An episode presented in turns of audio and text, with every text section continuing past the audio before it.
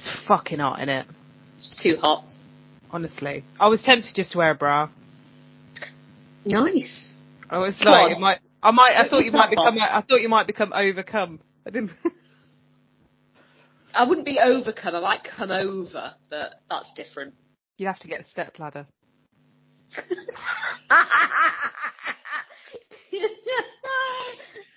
Oh, so get to them. More like. beep, beep. Sorry, Kim's about to come over my tits. She's just got to be raised up a few foot. Not today, you hobbit. Oi, I haven't got hairy feet. How do we know? I can show you. It's too kinky for this time of night. I don't think we're ready for footling. You'd be like that. You do you like that, dear? Is that is that what oh you're my looking for? god. You are really flexible. We've had this conversation before. Go I on, it's can't do that. It's quite easy. You just get your leg and you just raise it up to your head. You've got a tattoo on your foot as well. I do, yeah. It looks like a dollar bill. it's not a dollar bill. It's a Harry. It's a Harry Potter tattoo, but Oh right. because uh, it says Mudblood. It- It just looks like a dollar bill from where I'm looking. Damn the pixelation. No, yeah. Have you got any tattoos? No. Not even like get it here while it's hot. No. Not even a tramp stamp. Yeah, but when you were a surfer, I know your motto was "If it swells, ride it."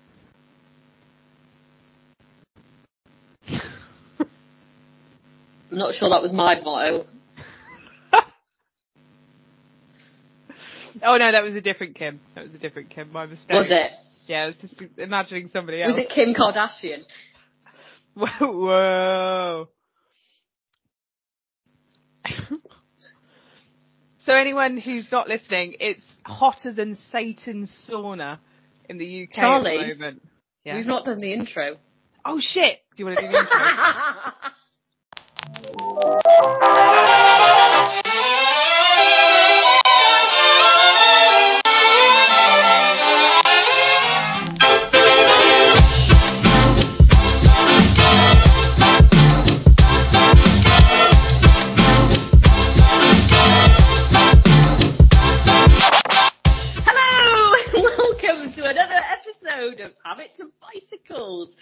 drunk lesbian podcast where we critically assess and go in depth into random episodes of Call the Midwife, usually centred around the gays. Hello, Charlie. Hi Kim. Hello. And guys, just for this month only, it's Pride Month. Happy Pride. Woohoo! Woo! We love you all, especially our allies. Thank you, Jane. We love you. We love you, Jane. You're our favourite ally. Oh, Portugal's a good ally. B. Arthur. She was also a very good The ally. Arthur. Yeah. But in like a top 100, you're in there, mate. Oh, she's definitely top 100. Definitely top 100. Like, if I went to a Pride, I would imagine Jane would be at a booth saying free hugs. Oh, I want a Jane hug. Yeah. Like, do you know them like booths where they're like, I'll be your mum? And you're like, no, I'm Oh, you. Childless heathen. Come over here and let me hug you. And you're like, no, no, it's fine. Oh, come overall. I don't know. Do you know what? I actually have to make a confession. I have never been to a Pride event. Neither have I. I just, I'm, I'm too much of an introvert. I know that doesn't seem likely, but I just, like the idea of just going to a big party, I'm like, yeah, it's loud. Same. I'm the sort of person at the party that comes in, does a five minute set, and then wants to go, get paid. Yeah. I want to go, sit up. if it's a party, I'm always in the kitchen. Yeah. You know what I mean? Eating shit. I The amount of lovely potted plants people have is unbelievable. You know, Isn't it? I love a, a, I love a rubber tree in the corner. I really do. Uh, so that's very in now. All the uh, young things, they've all like, everyone's like, you need more plants in your house, Yeah, more apparently. oxygen, more happiness. Really? I think I'd just be fucking stressed thinking I'd kill all these plants. Yeah, I'm. I have no green fingers. Well, I'm not. I'm actually, not I'll, saying re- yeah, I'll rephrase that. I am not a plant person. I tell you something though, like I had a cactus called Digby when I was a kid, and um, Digby. Digby the cactus, and Digby Right. had babies because it's self whatever plants do to make little. So there was a little baby cacti. Okay. up. And then my friend, we were pissed, and she opened a window and Digby took a tumble. It sounds like the first line of some horror film. Digby took a tumble. It did, and you know, I I bought it when I was like twelve. Bought myself a little cacti. It was a thistly one, a long, long, tall, thistly cactus called Digby. Why Digby? I don't know. I just thought it was really cute when I was 12. I was like, I'm going to call this cactus Digby. And obviously, like, I didn't have enough friends as a child, clearly. So there was no one to be like, what a fucking weirdo. Yeah. Yeah. if anybody's listening and has names for their plants, I tell you what else. Do you have a name for your car? I do. What's your car called? So, we sort of touched on this actually before. I inherited my first car. Um, sort of. It was the first car that was only mine that I didn't have to share. Um, and I inherited it from my great aunt, who was called Chrissy. But it was, uh, it's a Scottish name, because it's C-H-Y-R-S-S-I-E. So it's not Christine and it's been shortened to Chrissy. It was actually Auntie Chrissy. And Yeah. she was so fucking posh. It was unbelievable. I mean, seriously posh. Would it would it give Jess a run for her money? Um, she didn't have money. She was just posh. Yeah. But she'd go to Henley every year.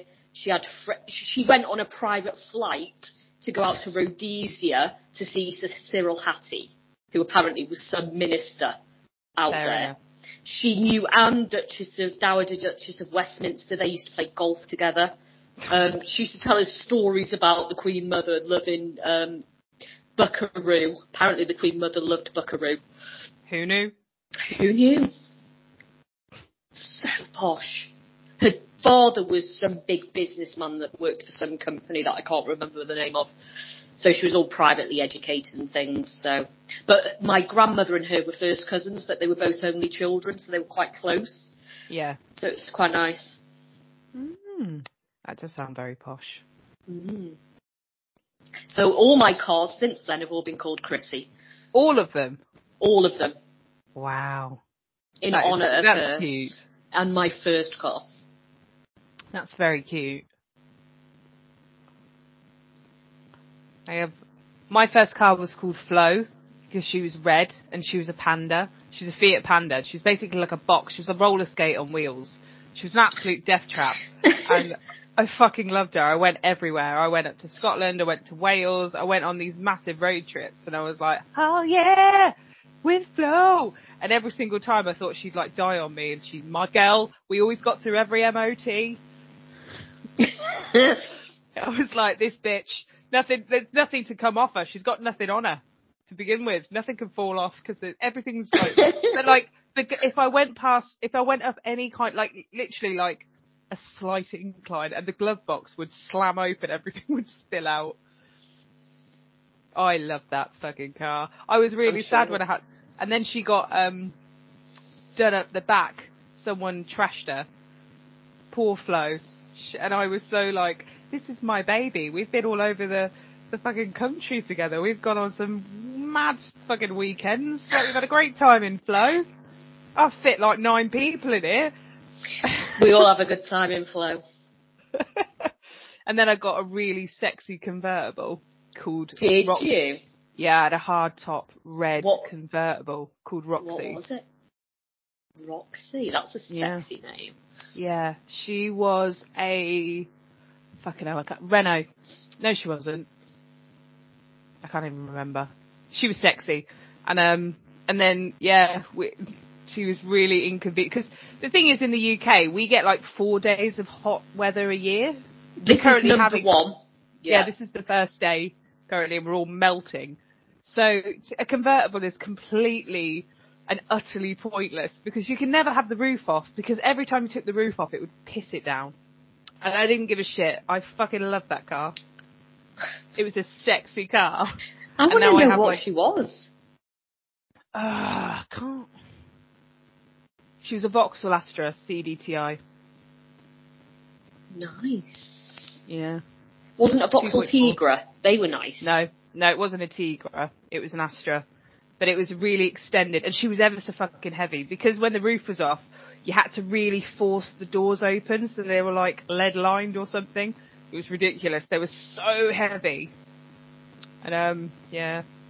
Good times in that car. And now I've got like a, a grown up, mature person, sensible car. Oh, what you got? I've got a Renault Captur. Nice car though. I nearly bought a Renault mm. Captur. Last time I went for a, an Astra instead. I think though that's how you know you're nearly about to be because I'm going to be 30 this year. And I was thinking about it, and I was literally like, I can get absolutely perfect mileage from this. It's really economical. I Low like the way. Oh yeah, but the practicality of the back seats moving as well to give you a bigger boot or a bigger Oh, it's cabin space. Oh, it's, it's, fabulous amazing. for the co- it's Amazing. fabulous for the cocker spaniel on the weekends.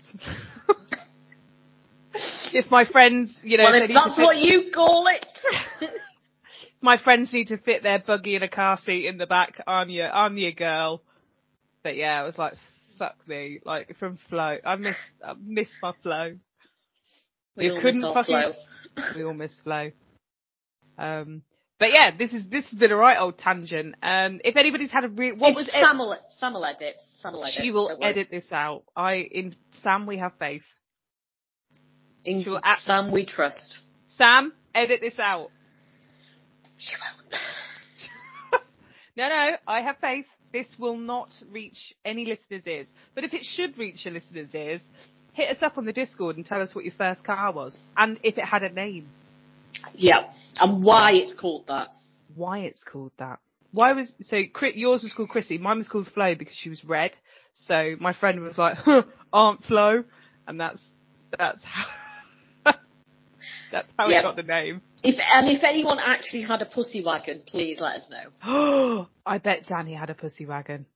I bet Danny had a pussy wagon. Danny blatantly had a pussy wagon, and even if it Yeah. wasn't called the pussy wagon, it was the pussy wagon. it was known as the pussy wagon. So, Kim, what are you drinking tonight? I'm drinking gin and tonic. Very adult drink for the oh, you went for discerning customer. Did. Ooh. I have had as well though, because I had a curry with my tea. But you can't not have the curry. No, curry. it's against the law, isn't it? Oh, is it? I don't know. I feel like there should be a law. Oh, it might be. It might be. Do you have a really hot curry? No. I like to taste it. You have a korma. like to taste. I like to taste what I eat. Did you have a korma? No, I had a pasanda. oh, I'm sorry. the sophisticated person's corner. Bloody leather pasanda. Um, I bloody love a pasanda, I do. oh, they love a curry in Wales. Um, I've, I've actually, they bloody love a curry in Swansea. I have broken with tradition and I'm not having vodka tonight. oh. What, what? What? What? So- What? I, tonight, am making a banana daiquiri. Oh, Christ, that sounds vile. I try. So I'm having. So it's got. I've got Dead Man's Fingers banana rum, which is 45%, which is lush, and then Eton Mess Baileys. Then I've got some coconut milk, um, and some ice. And I can tell you now, it's pretty potent. That sounds absolutely vile to me. So I'll be honest, because usually I'll have like two vodka and coke, so I don't get really, really hammered. But I'm telling you right now, as a warning, a trigger warning for anyone, I've had quite a few of these bad boys because it's quite warm. So um, Jane, I am so sorry if it becomes quite crude. Sorry, Jane. We are Apologies so- now. We are so sorry, Jane. Anyone of a sensitive disposition? Carry on. volume. Honestly, anyone with a sensitive, what the fuck are you doing here? like, Oh god, if they're this deep, they've not got a sensitive disposition. Like you, you can take it, baby. I, At I, this I- point, we've got two viewers left. That's it. they're like these dirty bastards. No, it's Pride Month, representing. Yeah. Right, so today we're going to be talking about Series 5, Episode 7, which is the Gateways episode for anybody that's like, which episode is this? Um, I was. um, so, should we dive right in, or have you got any first thoughts? I think dive right in, Charlie. Oh, that's what I like. Okay, so the opening scene is Sister No Julienne. preamble. So Sister Julienne is lighting a candle in the opening scene, but there's more. And I did notice with this episode, they really chop, at, especially at the end. All of the scenes happen one after the other after the other, and they're really trying to cram it in and make it work seamlessly. And I think it's less clunky than previous episodes, but I still think they try and cram in as much drama as possible. Mm, okay. So it's just something to. I'll see what you think when we go through it. Um, I, but I, I thought this episode was quite well structured, actually. Surprisingly. I thought it was well structured, but I feel like they tried to shove a lot of storylines in. Yeah. Okay. Do you know what I mean?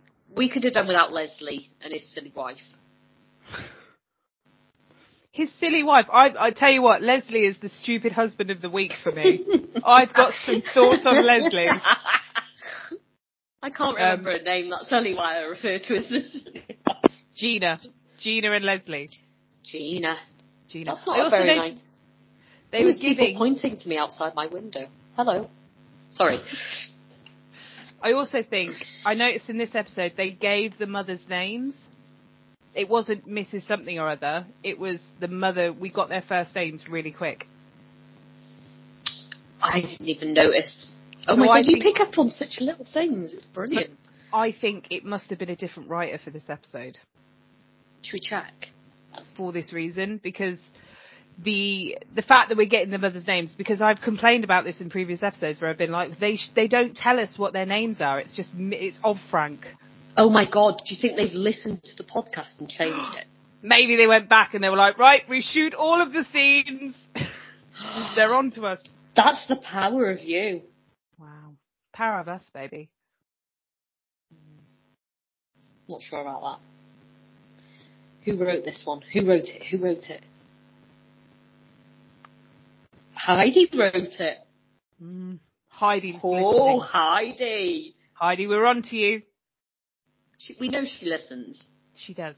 Heidi absolutely listens to tips.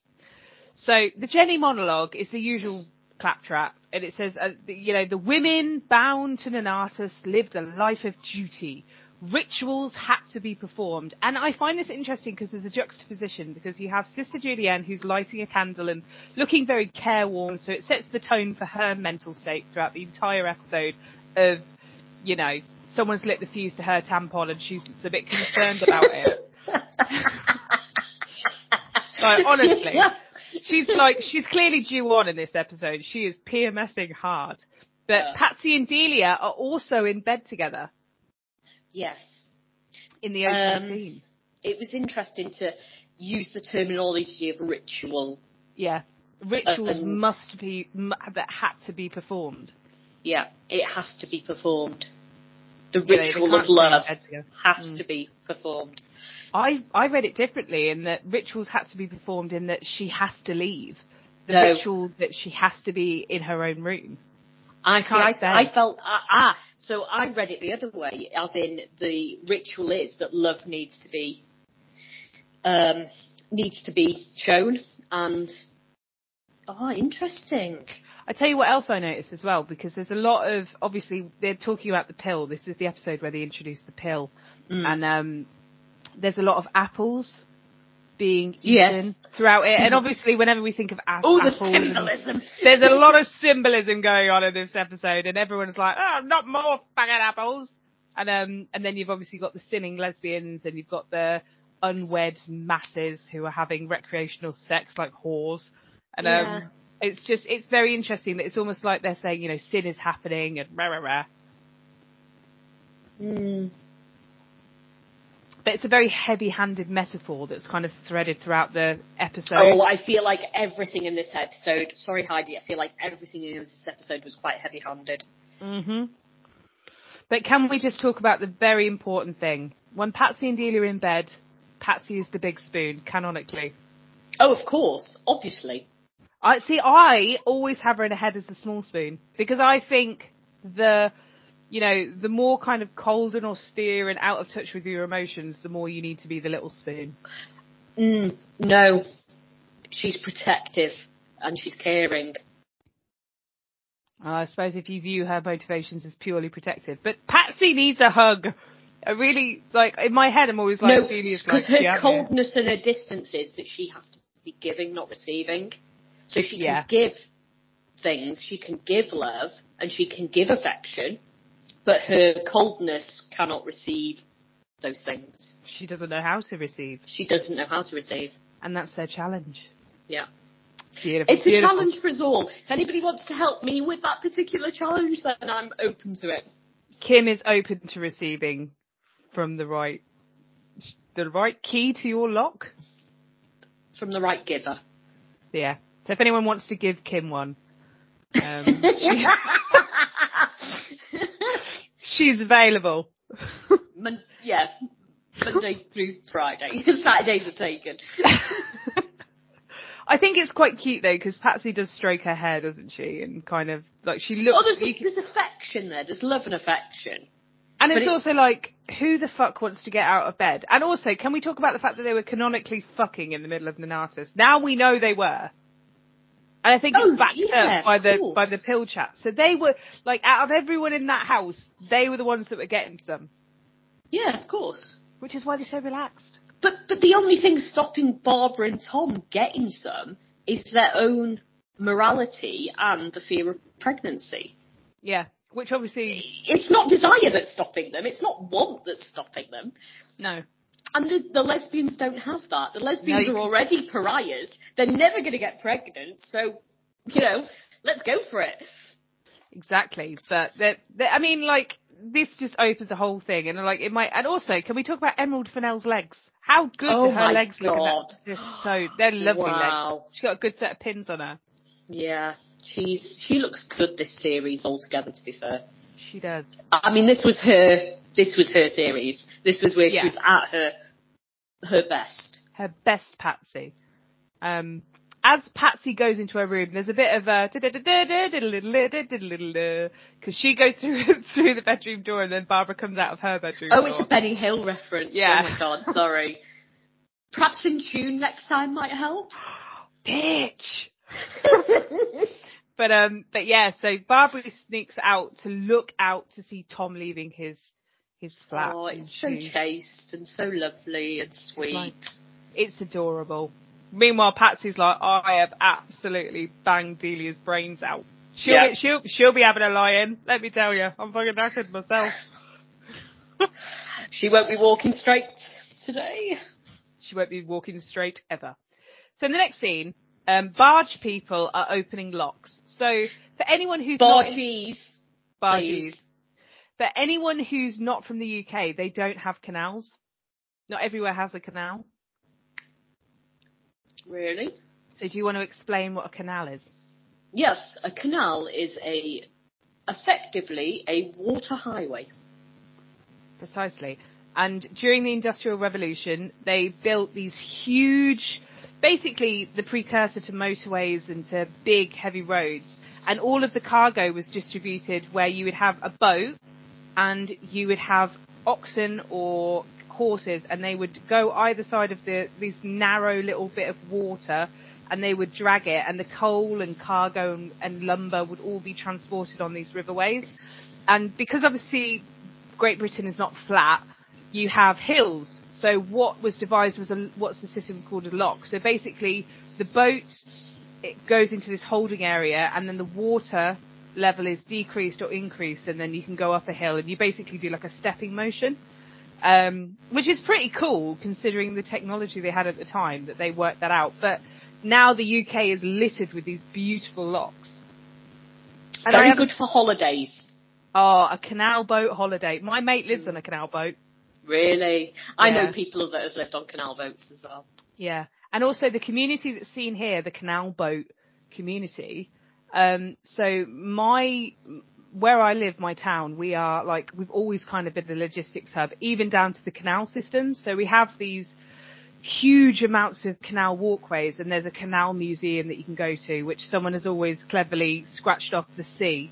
So it says anal museum. And no matter how, every time they replace the sign, someone goes along and does it again. So they've given Just up. like, just like Canal Street, yeah. anal treat. But there's um so these people were effectively like an enclosed community so they didn't really engage they were very suspicious of people who were living on the land um, and they were a very like they would only marry into other canal families and they were effectively like the gypsies or the travellers that you have today Yeah. I was just going to say, from the episode we saw previously Mhm. with um, Maria Doyle Kennedy in her Yeah. finest Irish accent. Yeah. But she, so they, but in my town, we, so they wouldn't get a lot of medical help, but where Stoke Bruerne, which is an area near me, they had a nurse who basically was the Bargee's nurse. So if you were sick, you would get down to Stoke Bruerne and there was a nurse and she, she was funded by the Bargees, um, and she wasn't a Bargee, she was a nurse who basically, she had like a little hut near the canal and anybody that was sick, they would come down or they would be brought down. So if you were sick, you would pass them to another bargee who was going south, and um, she would look after them there. And she looked after the bargee community for I think like 70 years. And when she passed away, she was the only. They built her a boat, and she was so they would burn the boats and things like that once you had passed on. So she was treated as an honorary bargee for all of her work for that like they wouldn't go to other people. They were very suspicious of the medical system. So I find it interesting watching this episode because I was reading this story a couple of months ago and I was like, oh yeah, no, like I totally get it. But yeah, so the uh, so Daisy, who is the pregnant mum of the week, um, she uh, she's opening the locks, which is a really hard job as well because you have to crank and she was later on she's like it's only it's women's work always has been. And i'm like yeah so the man stands on the boat and does fuck all and the woman goes out and does the hard labor. Such is life, as always as it was, will it always be? exactly. Um but because she's like nine months pregnant she collapses. Um and i have to say the husband is like he's almost useless husband of the week but uh gina's husband takes the cake because he's like lou your mother's taken ill so he doesn't even and like he takes forever Um, with but with the greatest of respect, the boat is in a lock. It can't go sideways. It can't go forwards or backwards. It is stuck. You can get off onto the fucking ladder and help your wife, you lazy twat. Yeah. He's like, Lou, I'm like, what is a nine year old going to do that you as the parent should not be doing? Like, you Well, it's women's work. That's what Women's it is. work. It's women's Women's work. work. fucking ridiculous. So yeah, Patsy, Trixie and Barbara, they turn up at clinic. It's the morning. Phyllis is running shift and they get a lecture on how they need to turn up from eight. So they need to be in before eight o'clock so they can be ready to start at eight. Now, I actually agree with Phyllis because I have given this lecture. You psychotic manager of the week. No, I've fucking given this lecture. Like, if your shift starts at like half seven, you need to be in at twenty past seven. Oh, you see, I don't understand these concepts because I work flexi time. Ah, fuck off. I can, I can roll in whenever I want. That's wonderful. Just really irritates me, and especially like I can see from Phyllis's perspective, like you have to give that morning handover and you have to orientate your shift and make sure things are done, and people are just bowling in when you're like ready to get off, and you're like taking the fucking piss. Also, if Phyllis, Barbara, Trixie, and Patsy are all in the morning roll call, who is doing the night shift? Sister Julienne, which is why she's pissed. She's sleep deprived. And Sheila?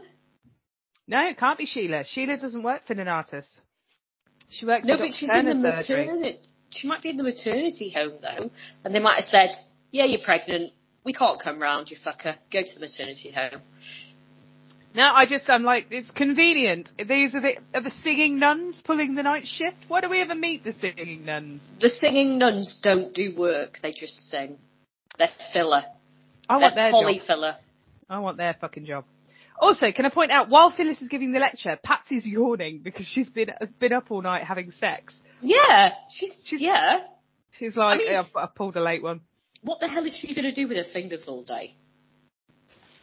There's no work in them. They're done. They just they're, limp. They're, they're like, oh no. She's like, oh, I really hope I don't have to. Don't put me on district. I can't be doing bandages. People are going to like have ulcers.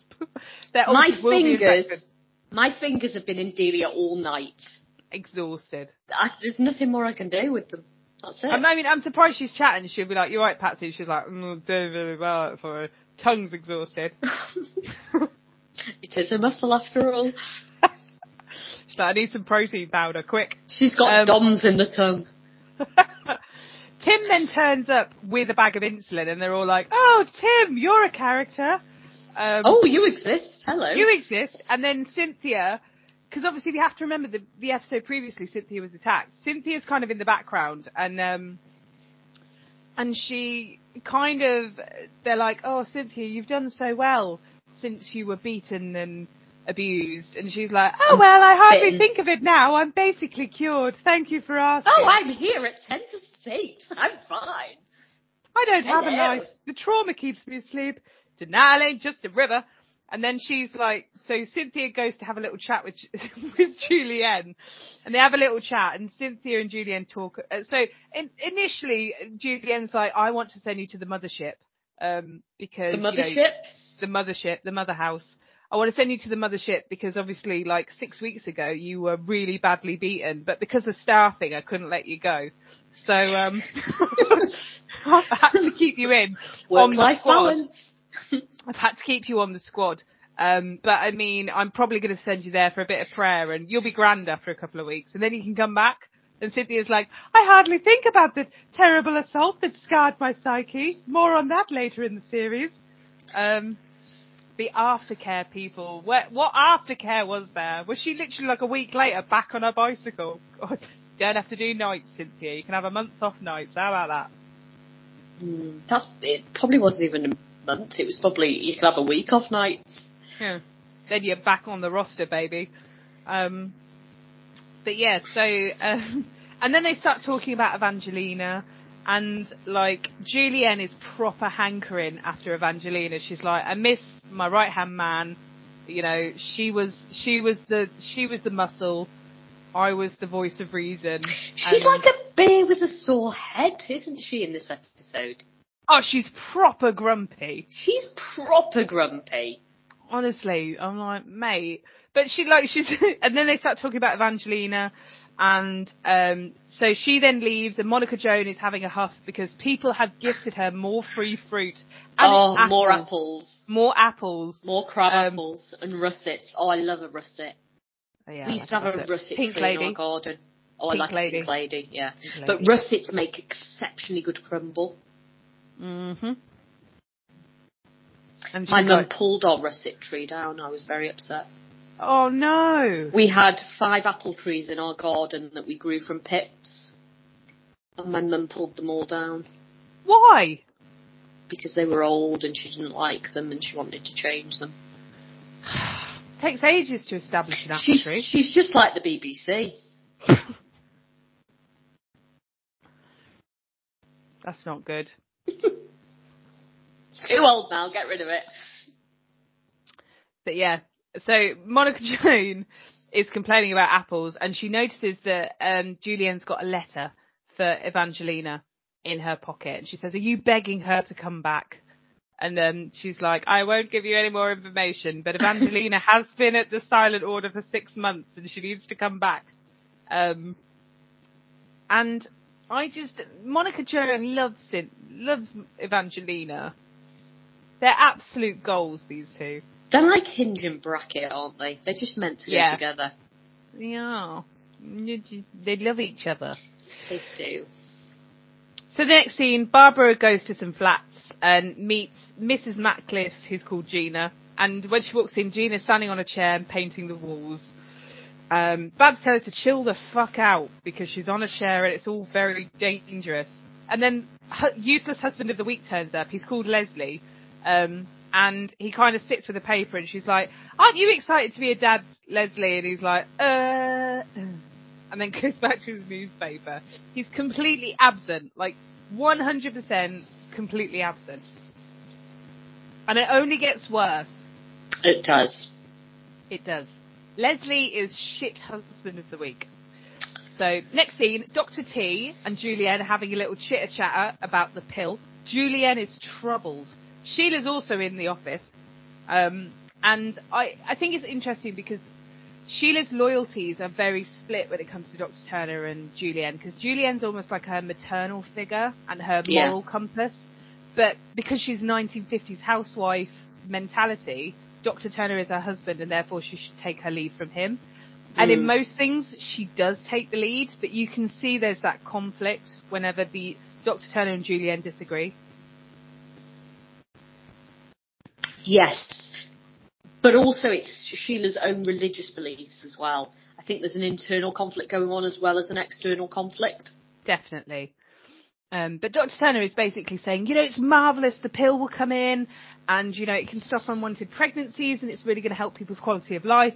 But Julienne is like, mm, I am worried that this might encourage unmarried women to start having sexual relations. Sexual relations. And Dr. Turner's like, you know, 10% of the children born in Poplar are illegitimate.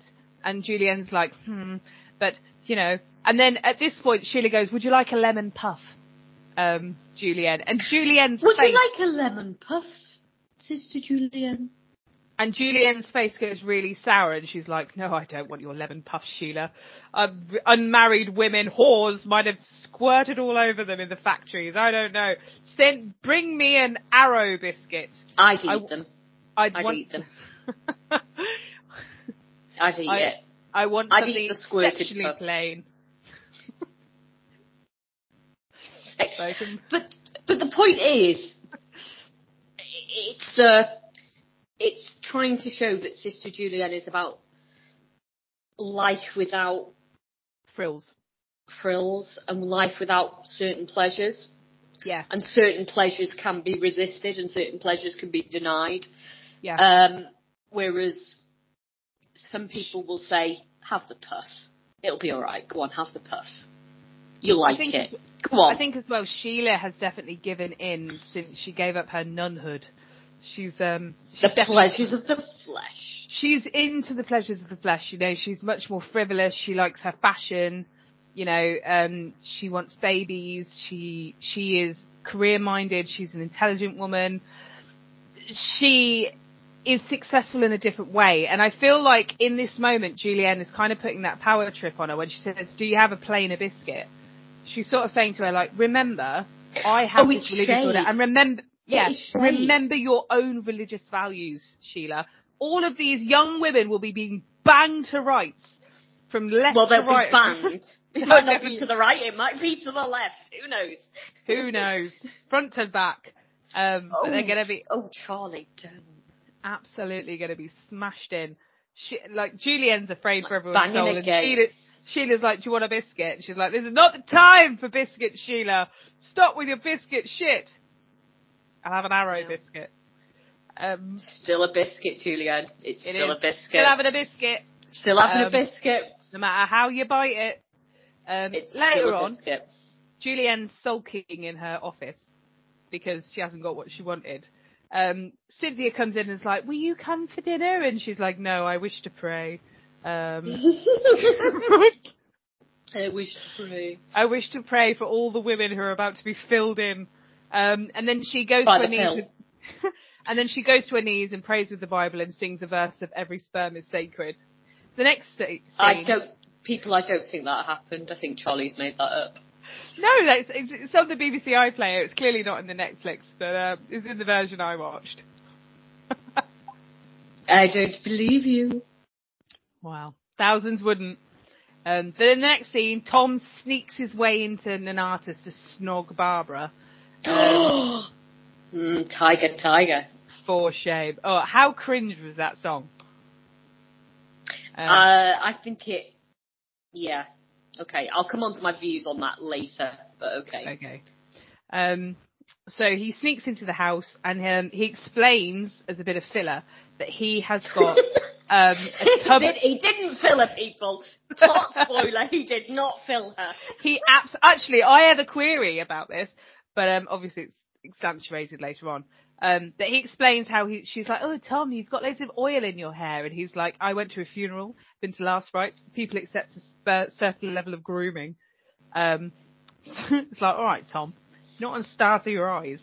Um, Meanwhile, Patsy and Winnie attend the barge. I don't know, like they've been told they have to go in twos, and this is kind of the start of. It's a similar thing with the traveller community. Like they're not very well trusted. They're mistrusted by society, especially by like uh, the medical organisations and the police and things like that. So the fact they've been told to go in twos kind of sends that message back to Barb's and Tom, who are dancing to a tex- sexy song about losing your V plates. Go on. no, on, no, you go. What? No, you te- I don't. You said you had something to say about the Tiger song. No, no, no, not the song. Just the. Um, uh, I have. If, I, we need to come on to it when we're talking about Patsy and Delia's dance because I feel like the they're mirrors, and I'll explain why. Oh, okay. I love this. Back at the barge. So Patsy and no, does it? Patsy and Winnie arrive at the barge, but Daisy doesn't want to engage with them. Um, she's like, "Nah, I don't need your help. Thank you very much." They've got all these kids. Um, but the husband says, "Actually, no. I think you should go and get yourself checked out. There's no point. Why don't you come down to the at the bottom of the barge and get her checked out?" Um, as she, as they're sitting down, Daisy gives a, a, a brief history of barge women for, and it's kind of a filler for the viewer so they understand what is going on.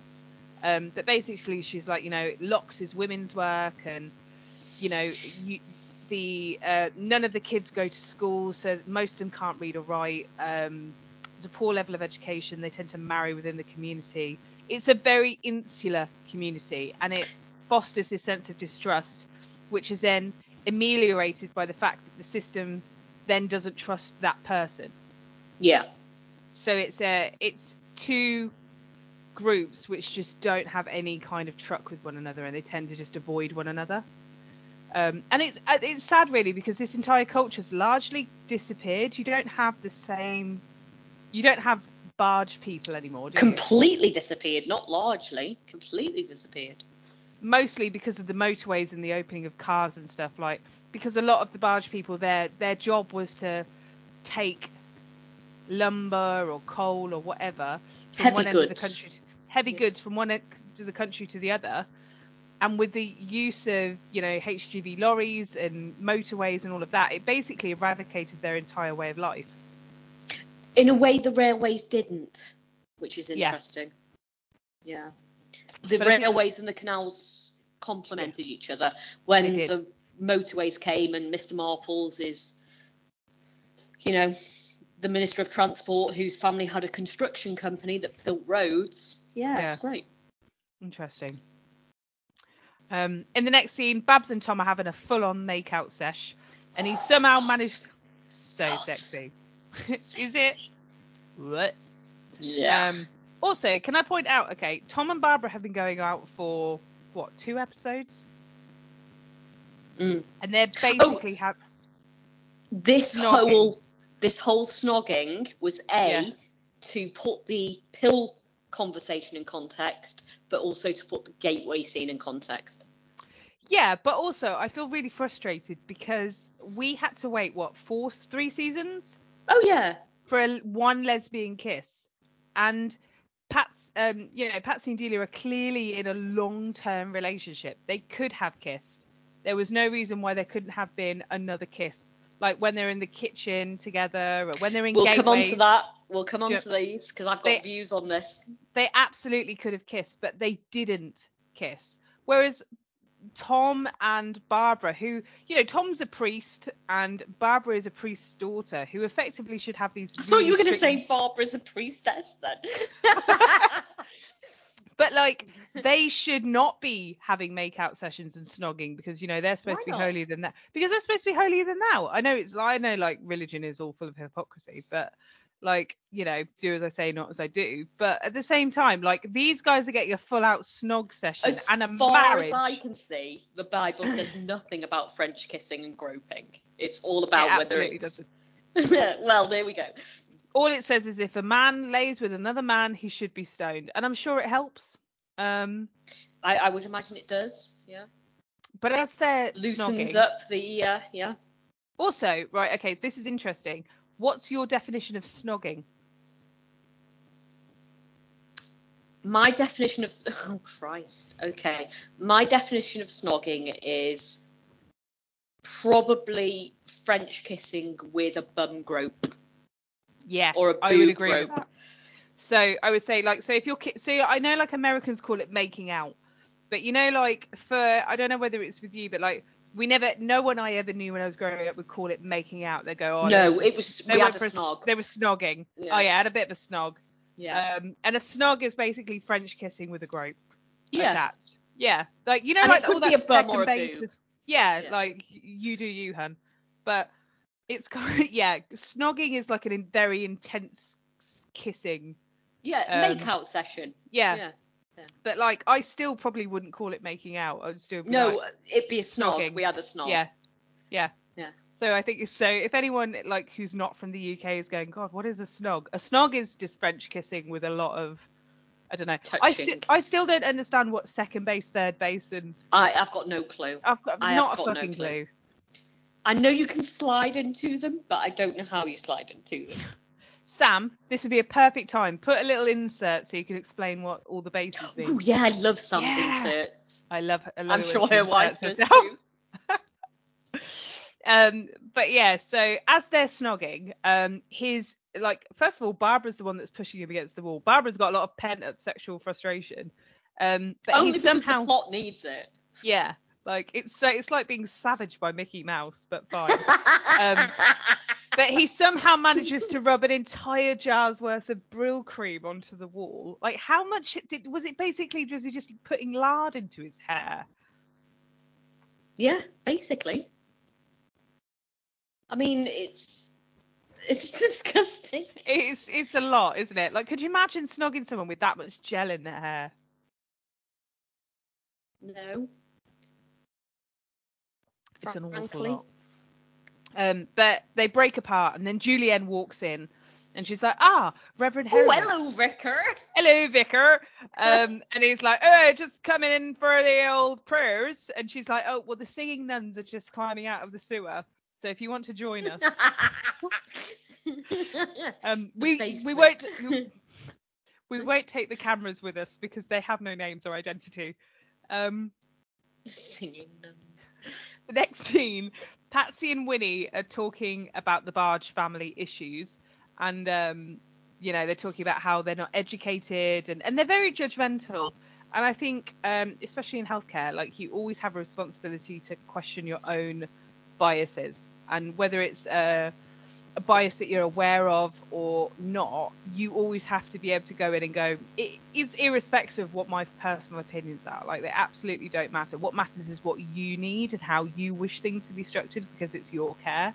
Um, but I, I noticed, and actually Patsy does grow with this, and she does say it later on, like, we'll go with whatever you want. Mm, But I think it's interesting that Patsy kind of loses sight of that. yeah. Um, and Phyllis is very knowledgeable about the water gypsies, which she probably would do because there's a lot more canals up north because of the coal and because of the Bridgewater the- Canal, yeah, the famous one. very famous. Um, but Phyllis somehow with her Hawkeye spots the stain on the wall because Phyllis is everybody's mum secretly, and she's like, "What is that? What's that on the wall? This dirty. This is the same height as Reverend Hereward. I wonder how that happened." Um, and The ectoplasm. yeah, Monica Joan's He's, says it's he's ghost. jizzed all over the wall. He's absolutely could, couldn't contain himself. He's That's the allegory. everywhere. Mate, if you get a UV light on this this wall, what? Oh. Yeah. Um, mean, so while they're all discussing what it might be, Monica Joan thinks it's ectoplasm, Barbara's just dying inside of an absolute like oh It's like ask any more it's like it's like that comedy scene we've all played in our own lives when we're trying to pretend something hasn't happened. It's like, oh, what's happened? What is it? Oh my lord! Wow. Oh, good gracious me! How did that get there? No, I don't even know who bought that. You'd you'd wonder where you'd buy them. Honestly, I reckon it was left by the previous tenant. Um, um, well, that's an appliance for stiff necks. I don't know what it is. Oof. Um, Julienne then kind of struts in and she's like, everybody, everybody, um, I am going to do a seminar tomorrow night with Dr. Turner about the pill. And Trixie's immediately like, uh, sorry, um, just to bring all the attention back to me, um, I am an I am an alcoholic and I can't attend. And Julienne's like, yes, of course, you don't have to attend. Um, she probably like, already thinks she's on it. To be fair, Trixie absolutely is on it. I don't no, care. she's not. We know She would she's be. not. if she was in this time, she absolutely would be. We know she's not. Poor Trixie. She's not. Um, she's not sexually active. So why would you be on the pill? But I find it it's like proper comedy because Julienne's like, I regret to inform you that the pill may be going live, and all the young ones are like, oh, this is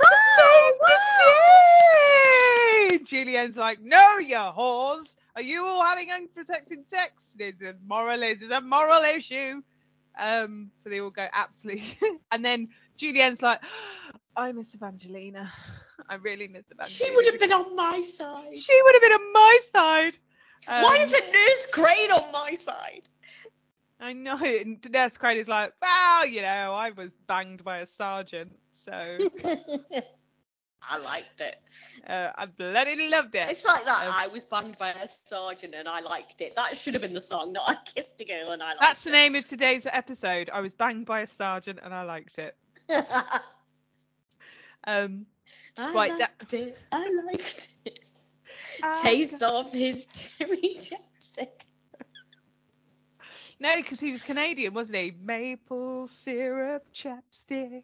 Oh, the maple syrup oozing out the end. It was glorious. Um, next scene. Oh my god, your tongue actually looked like a penis then. It had a little eye and everything.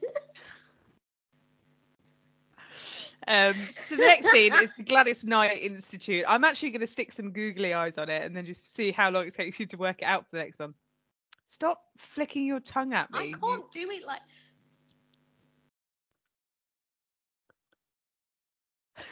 I don't even know how to explain what's happening at the minute. God, I feel like I need a lie down. brushing actually. But yeah, back to the Gladys Knight Institute. Oh my God, stop it. It's too much. but back to the Gladys Knight Institute. Monica Joan is doing crafts with the kids, which I think is adorable. Um, I think I've Gina, actually strained my tongue.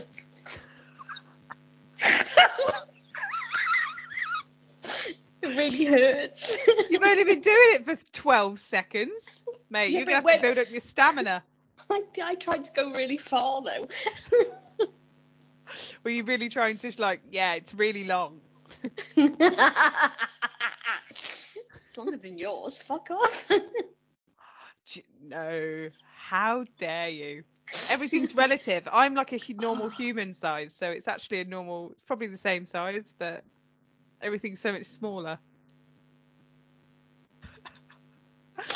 Uh, um, so Gina, who's the anxious mum who's decorating with the shit husband, she says her husband appears vacant and doesn't seem excited about the baby. And I'm like, is he having like he's depressed or he's not? And we never really find out what the crack no, he just doesn't fucking care. He's literally like, meh.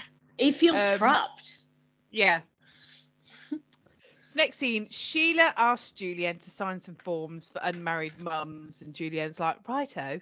Um, and that kind of leads on not to this episode, but an episode in advance where they talk about the pill a little bit deeper. Um, Daisy arrives. Uh, this is the barge lady, and she's had another fainting spell. It turns out that Daisy has low blood pressure and she's also anemic. So bed rest um, is kind of suggested, and she needs to go to the mother and baby's home. But she explains that that's against her creed and it's kind of pushing against what her values are. because her personal values are you should always be working because this is a hand to mouth existence. Um, so any form of leisure or sickness just impacts on the whole family, and as the parent, that's her responsibility. But um, she, you know, they kind of sell it to her, and Patsy explains, you know, your kids are going to go to school. Winifred's already enrolled them, which in itself I think is a bit cheeky because they've kind of done it, and then I understand why they've done it, but they've done it as a we know best scenario, which is only going to alien, alienate her in the long run. Yeah, and it's completely the antithesis, antithesis, antithesis, antithesis, Antithesis? Yes, of how Sister Mary Cynthia dealt with the um, travelling community in her episode.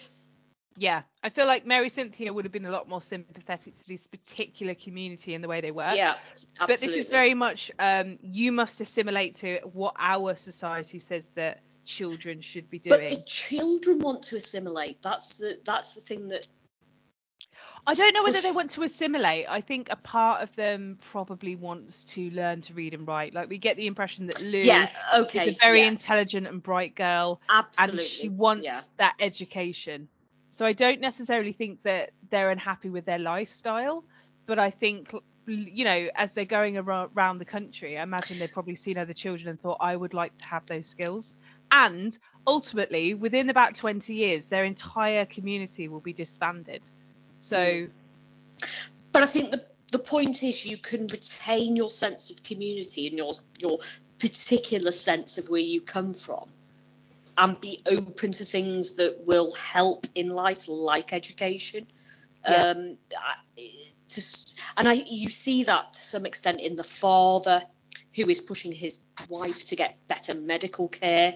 Yeah. You see that in the mother who is open to her children going to school. It's not like, nah, you Yeah. don't need it. You're going to be a bargee and you'll be a bargee all your life. yeah, You know, these things are not mutually exclusive. A good education and a sense of, a real true sense of where you've come from are not mutually exclusive. They can live together in harmony.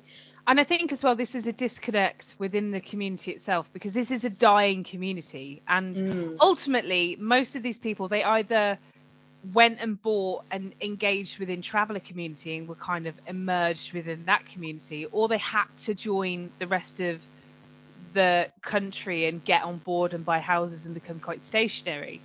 So this is a dying community and there has to be a level so i think it's interesting because i think with the traveller community they were completely disparate. They were like no you will have to come to us. You will have to provide us with things here.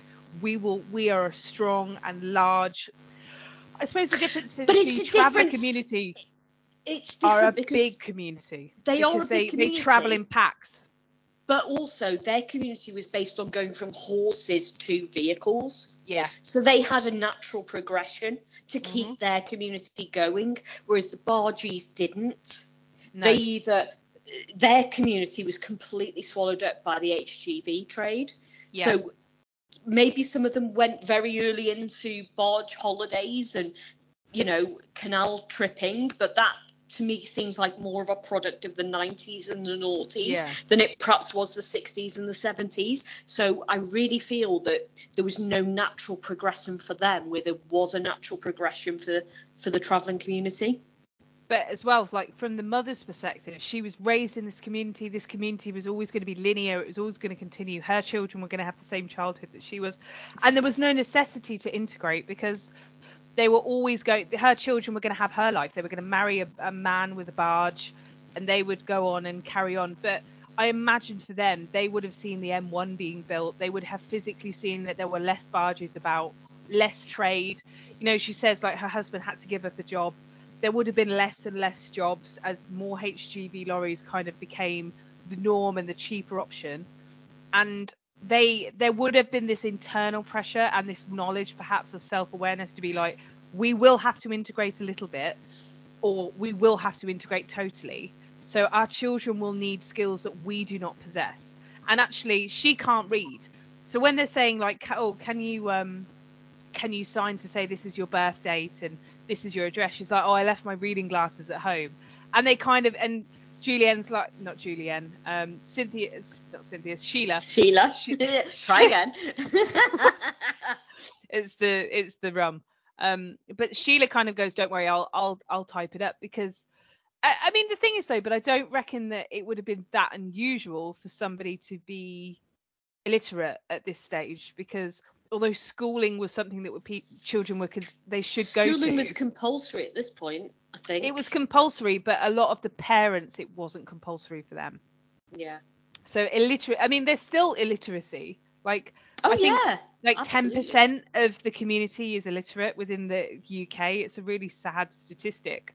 Um, but illiteracy back then would have been fairly common, especially in very poverty-stricken areas where you couldn't go to school because you had to earn money so that you could support your family from a young Mm. age.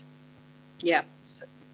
So, um, in the next scene, it's the big seminar about the pill, and Dr. Turner's very excited as, he explains all of the merits of the pill. And Sheila is standing by her man and supporting him with the flip chart. It's all very Stand by, by your your man. man. While you know, like Julienne's having an absolute like "Nah, no, you're all- Meltdown. You're all shit. in the I fucking hate you all with your liberal sex. I also, um, Trixie then goes to there's like it cuts and then it goes to a scene where Trixie is doing a Yeah, monologue I didn't. at AA. I didn't. I did. I mean, I know she's talking about pleasure and taking pleasure from something, and the pleasure taking over her life, and obviously becoming. But I just didn't get this cutting. It just didn't work for me at all.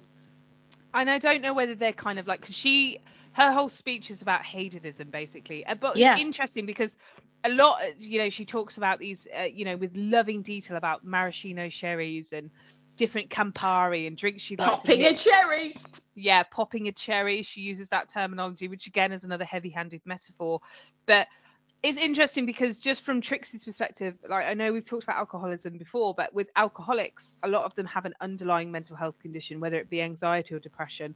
And it's usually, you know, some people self-medicate with drugs, um, and some people self-medicate with alcohol. And with Trixie, it's very interesting that her self-worth, because she says, you know, she associated having a drink with friendship and being cared for, and that is a And sign having of a good and, time. and having a good time because she had no other measuring stick because that was how she was raised. But also, it kind of emphasizes her own sense of self-worth, and it's quite low. And she didn't really feel like she was owed friendship or people wouldn't care about her unless she was this exciting vixen in the middle of a room. And it's interesting because even as she's saying that and she's saying, you know, I've grown so much and I understand the value of friendship and you know, Patsy and Delia have accepted her. She's said that she's an alcoholic and they're like, that's very brave of you. She's still playing Shirley Temple and flirting in the middle of AA. Sober. Sober. So it's interesting because we know That's that her. I don't think it is her though, because what she's basically saying is, you know, I wanted to die and all of this, and I'm, I, you know, I, Well, no, she didn't want to die. no, she says She- in in there, she says that she, um, you know, I just wanted to die, and she she basically she doesn't say I wanted to die. She said, you know, we all understand those feelings of wanting to die and not being happy. So she basically, by omission, admits that she was suicidal. Um, but I think it's interesting that even as she's saying, you know, I've had these great over the last year that I've been coming to AA and, you know, I've done such personal growth and I've stopped drinking and I've recognized that friendship's important. But she basically says, I'm so bored.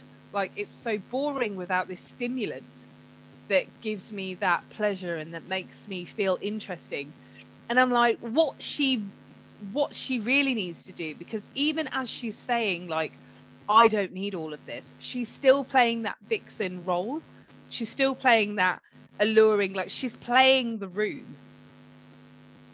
Under when she's when she's looking at specific people in the group and she's saying I making these little jokes and you know for one minute she's sultry and the next minute and it's this very planned sort of almost soliloquy to alcohol she's still playing the room and i'm like undercurrent wise trixie is this incredibly depressed person and we see this throughout the series you know when uh, when we first see her she's this really like you know this blonde vixen that's very bright and is always mixing drinks and the life and soul of the party But as soon as we get to like the raw issues with her alcoholism, we recognize that there is a huge amount of depression underneath that. And even a year on, the way that she speaks and the way that she's running that room, she is perfor- it's performative. It's not It is, but it's performative without the alcohol. It's showing us that the alcohol didn't make Trixie Trixie. The alcohol just numbed the the depression or numbed the sadness or numbed the issues that were going on mental health wise. but I don't think she's dealt with those issues. That's what I'm saying. No, well, obviously, yeah, she Trixie still has it. relapses. But yeah. but but I think from the point I think from the point of view of the scene is that Trixie is that person. She just can't connect to that person without the alcohol in a social setting. There's there's a go on. No, no, no. Carry on. No, no, please. I just I find so often whenever you have anyone who is addicted to any substance, whether it be alcohol or drugs or you know whatever, often as soon as you get that person off that substance, what you recognize quite quickly is that there is an underlying condition, whether it be anxiety or uh, depression. And what I find Yeah. with Trixie is like at this time there wouldn't have been any any antidepressants. There wouldn't have been anything to help with her mood. And when she's saying like I still, uh, you know, I feel bored. I'm bored with life, and oh, it's so ghastly that I can't have a drink. And I recognised that actually when I was on having a drink, I was going further downhill, and it was sending me into a spiral. So I recognised that. But she longs for it. She longs for it, and all addicts. If you're an addict, you will but be an that's addict her until the day you that's die. her perception that's her perception she feels she needs that to be that bubbly person what the scene is showing us is that she can be the flirty the funny the the engaging um trixie without it it's But the fact that she can't recognise that with her own ex- perception yes says exactly there is an underpinning of poor self-esteem which Yes. will as will eventually accrue to depression. And we Yeah. see that when she relapses and we see that in further things. Yes, But even the the contents of when she's like you know i recognize that i i am deserving of friendship. So clearly she didn't feel deserving of friendship and that's related to self-worth. So there's some growth but she's clearly still depressed. Yeah. And- oh uh, yeah. Yeah. I like from my perspective i'm like oh this woman needs sertraline. Do you know what i mean? Like just she's depressed and the thing is a lot of the time if you have someone who's trying to come off substances there's lots there's it's always multifactorial and i know we've talked about this in a previous episode so i don't want to go too much into it but she clearly has depression and anxiety and some sort of mm. trauma from the fact that her dad was an alcoholic and she probably would have seen and things that would have traumatized her. And that's not dealt with. And because it's not dealt with the issue will always be recurrent. Yeah do you know what i mean yeah like she's at a healthy place where she can have insight and recognize patterns of previous behavior but she still is still modifying her behavior and require she's still playing the room and when i was watching this i was like She is, but Still. she thinks she needs the alcohol to play the room, and this scene is showing us she doesn't. The issues with her self esteem are not down to her not being a performer or not being the life and soul or not being somebody that people want to be around because she's fun. It, that that's the prob that's the root. She feels that she needs the alcohol to be the person everyone wants to be around at the party, and this is showing us that she doesn't. This scene is showing us that she is engaging, that she is funny, that people do engage and want to be around her. It's her own demons inside that need the alcohol to show that. It, she doesn't need it.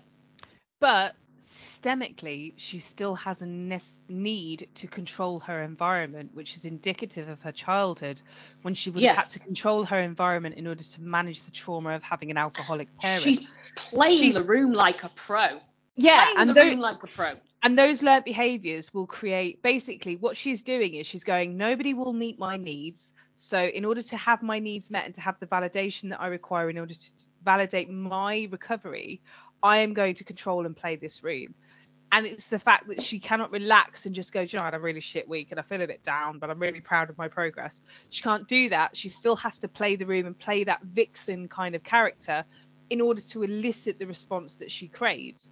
And in that, it's indicative that there is still that underlying trauma that needs Yeah. to be managed because she is still trying to, ma- she still has to manage everyone in her environment. And you can see her specifically targeting people while she's giving this long monologue. And I'm like, you are controlling the room and you are running the room. And that necessity indicates to me that there's still that self esteem issue. Yeah. But she feels she needs the alcohol to run the room. She wants to run the room. She Yeah, needs she to run to the run room. the room. She needs to run the room. and she obviously went to alcohol because she found that she was more vivacious or you know had more energy to do more it. It energy in order to- yeah, Yeah. and therefore it was a winning formula because it allowed Mhm. her to have her needs made met and she felt fabulous doing it Yeah. and you can see how people fall into that trap of Absolutely. know what I mean?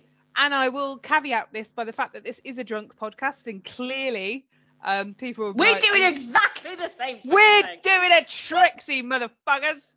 Um, but yeah, back to the seminar because this is the weird thing. They're in the middle of the pill chat and everybody's giving these like their own thoughts about sexual promiscuity. And then you have Trixie who's just like, I haven't drank in an entire year. And it's like, It's why was this in here? One abstinence versus another abstinence. Mhm. That's why it's in there. Back One the addiction, one need, one lust. It's true. But in the next scene, Julienne does not want to promote promiscuous sex, and her concern is that if they offer unwed women the autonomy to control their own birth control outside of requiring men to wear condoms, which a lot of men refuse to wear, it basically gives women too much power, and then the idiots might having ha- start having sex for funsies, and it's only good for dolphins. It's not good for humans in Julienne's eyes. Should we let people into a secret here? Sex is fun. Sex is really fun. Sex is fun. Yes. If you can do it with no with no consequences, sex is fun. Absolutely. Um, so Tom actually isn't first. So when she's like, and I would like to hear Reverend Hereward, which kind of reminds me of like, you know when, um, oh, you know when you're watching something and on TV and they're like, okay, so we're going to talk about aeroplanes and you know we're going to talk to an aeronautics specialist who builds aeroplanes and is a pilot and has 50 years of experience. But then, for the sake of balance, we're going to talk to John, who believes the sky is a carpet painted by God. And then John's like, what are they going to do? Stick the aeroplane on the carpet? And like, that's kind of like we have a doctor, nurses, midwives, people who are specialists within this field. But we need a moral view. We need We a need moral the moral view. view of Tom. What would the archbishop say? What would Tom say about this? And Tom's like, what are the government's guidelines? And Which is a really fair question. yeah, and Julienne's like, fuck the government guidelines. What does God say? What's the God guidelines? Um, and basically she steamrolls Tom. Um, at which point I would say He Tom doesn't cites- deal with it well. He no, just- he's an absolute hypocrite. Tom cites Paul's letter to Corinthians, which is let each man be with his wife and each woman look to her husband. At which point Patsy is like, ah, I am outraged. I'm a lesbian and I do not approve. I love, by the way, in this scene that Patsy and Delia are sitting next to each other, like, I was absolutely hanging out the back of you like 24 hours ago, I and licked now, you dry, and now we're having to talk about this. oh, these heterosexuals with their nonsense. They're such wankers. They don't know good Honestly. sex if it slapped them in the face. Delia's like, I'm still tired. I've still got shaky legs. Yeah. Um, I'm still Delia, getting a flutter in the funny. um, Delia then sort of gives an example about, you know, there's a young man and a young woman, and they know it's wrong, and they know they must fight this uh, lure between them. But, they can't, but the urge is just too much, and they're overcome. And it's clearly she. It's interesting because it's almost how ju- how she justifies her own relationship. Yeah. like that I is how think she's she talking her. about her own relationship. She absolutely is, where she's like, they just can't control it anymore. Like one of them is hit by a milk float and then has to to go to Wales. And then the other one gets them back. And then the boy and the girl end up living together in a convent. And they're literally bedrooms apart, but the distance and everything. And all of a sudden, one of them like drops something, and the other one's like, You've got a great pair of pins. And that's it. All it's like a house of cards, and they all just All cave in falls down. absolutely um and you can I wonder like i think phyllis kind of clocks them quite early because phyllis knows everyone's business but i also feel like julienne knows to Do some you? extent i feel like she can't know for moral reasons but i think she recognizes that these two have a stronger connection than normal between Oh, two it friends. reminds me of that fanfic. What's the fanfic where Sister Julienne asks them to share a bed because there's two nun. oh yeah i've watched that yeah yeah yeah yeah oh i can't remember A subtle one. push. A subtle push. yes Yeah. That's a good one. Mm. Yeah. Shout out to uh, the AO3 writers out there. Yeah. Um, But um, Delia said, so Delia goes on this like, you know, they can't keep fighting this desire between them, and then they turn again to Reverend Hereward, who who says, um, Tom says, well, I would I would argue, I would advise self-restraint. but that's um, what he is doing. But I mean, like- if he was, if he had less self-restraint, he would have absolutely nailed Barbara against that wall. There's no doubt. She would have been, she would have been so far hammered into that wall, they wouldn't have got her out for a month. But it's interesting because the scene ends at that point, and then Barbara's got to go because she's got to go to Gina. Um, and she absolutely calls him out on his bullshit, and she's like, "It's pure hypocrisy. How can you sit there and say about self-restraint when you've left a Brylcreem mark, and I'm having to tell everyone that it's ectoplasm from I another thought dimension?" that was harsh. I thought, I think he did show self-restraint. He was probably hard as a flipping rod of iron at that point, and he did nothing about it. Fair play to him. I mean, he is a priest. He's pretty committed to the lifestyle. Um, but I think it's interesting because he says to her, "He's like, Barbara, are you telling me that you believe in sex before marriage?" And there's almost a little light in his eyes, as if he's like, "Fucking hell!" Like if she believes in sex before marriage, I'm going for it. I'll, I'll have, I'll have her. And Barbara kind of pauses now. and goes, Barbara pauses and she's like, "Of course, I believe in not having sex before marriage." And he's like, oh, "Okay, okay, well, I'm gonna have to put a ring on it." Um, but she also says, you know, quite rightly, she's like, "I work in Poplar and I work as a midwife, and I see, sat like." Only a couple of episodes, it was a mum literally ripping out her daughter's uterus out of fear Oh. because the daughter had had a, an illegitimate child. Like this was a genuine and you know we talk about how like women's rights were infringed but women were always the one that got the shitty end of the stick you know we had that teacher a couple of like last series where she had to she tried to induce a miscarriage and ended up like stabbing herself and effectively causing herself to be sterile like you know so many women were damaged by Yeah. what was essentially a puritanical Christian viewpoint of what female sexuality should be, because ultimately men didn't carry the penance for sexual, you know, sexual relations. It was on the woman to remain as pure as possible and to resist men and to stay strong. And should they get pregnant, all the shame was on them. So Yeah. men were quite free to go around and shag whatever they wanted, and it it wasn't their responsibility most of the time, and that that was like a terrible, terrible situation to be in for a woman. So the pill was actually this amazing thing because it did allow women to be more sexually liberated and allowed them to actually take some time. And you know, it, it's sad because uh, you know I was talking to my mother-in-law about this, and she was like, you know, in the 60s, you didn't really have the option to say no. If your husband wanted to have sex, you had to have sex. You know, if, if Well, your husband marital- wanted to have sex without protection, you had to do Marital it. rape wasn't a crime until the early 1990s. Yeah. And even So, like so men could rape their wives. yeah, That's disgusting. like women's rights are so limited and you know we we live in a very I, I would say we're very fortunate to be live in the societies that we do do where we have this autonomy but ultimately like so much power is left to the hands of the men and the women are ultimately always the losers in these situations like even now how many single mums do you know who had a baby, thought the dad would kind of stick around, didn't, and then just had to kind of deal with raising a child on their own. Because I could list you off at least 20 that I know. Okay, I could perhaps go with one.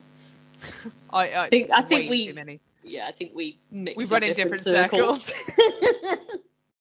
To be fair, my secondary school actually built a creche because of all the pregnant teenage mums. Yeah, my because Wow. so many so many like 15 to 16 year olds were missing their GCSEs, which is one of those core exams that you have to do. They actually built a nursery on the site of the school. It was later shut down because it was found to be really bad. But um so many girls were pregnant. So many girls were pregnant when I was doing my GCSEs. It was it was not even funny. Um poverty, what can you do, eh? But um so the next scene is the start of a very, very bad night. So, no, actually, it's not the start of the bad night. So Barbara goes to Gina, and Gina's giving birth, and she, it's a very long, complex pregnancy. Um, but when Barbara, at the the next morning, so she's effectively been there for 12 hours, um, calls the husband in, le- useless husband of the week. He's been asleep for the entire thing, and it's like, oh, you've just woken me up. And she's like, can you call Nonnatus and tell them to send more gas and air because Gina's really suffering. Um, next scene, Patsy goes to pick Daisy's kids up because of course she does. That is not the job of a nurse or a midwife. It is not her job to pick up somebody's children and take them to the local primary school.